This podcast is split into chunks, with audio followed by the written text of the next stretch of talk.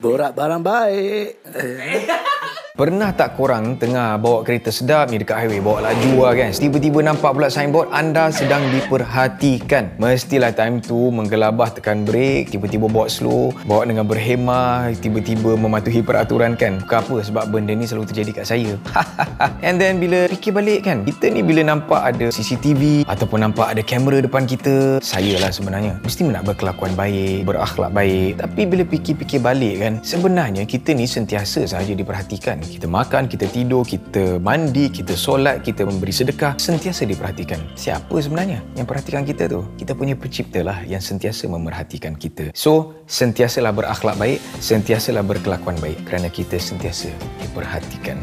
Dan pesanan ini terlebih dahulu ditujukan kepada diri saya sendiri.